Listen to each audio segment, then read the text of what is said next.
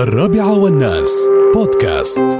سؤال عن آه، التطبيق اللي هو الحصن كورونا أو كوفيد 19 يو إي زين هذا التطبيق تقدر تنزله في التليفون. طبعا آه، اللي آه، مسوين هذا التطبيق هم هيئة الأزمات والطوارئ بدولة الإمارات العربية المتحدة. وأنصحكم أنكم تنزلون هذا التطبيق.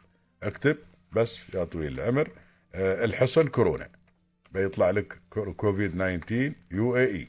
مجرد ما تدخل App Sto- App Store يا طويل العمر وتنزل هذا التطبيق. هذا التطبيق يا طويل العمر في ناس يقول لك لا حبيبي هذا التطبيق ما يغنيك عن الفحص مراكز الفحص موجودة. هذا التطبيق إذا كنت أنت مثلا سرت وفحصت زين؟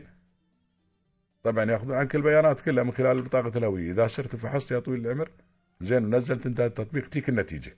هاي الساعة تيك النتيجة سلبية وإيجابية. المهم أيضا في تق... في خاصية ثانية. إذا مثلا أنا صرت لا سمح الله وأي واحد ثاني صار وفحص. وطلع عندي مثل ما تقول آه، طلعت النتيجة إيجابية. يعني طلع عنده حامل مرض كور- فيروس كورونا. شو يستوي يا طويل العمر؟ منزل التطبيق.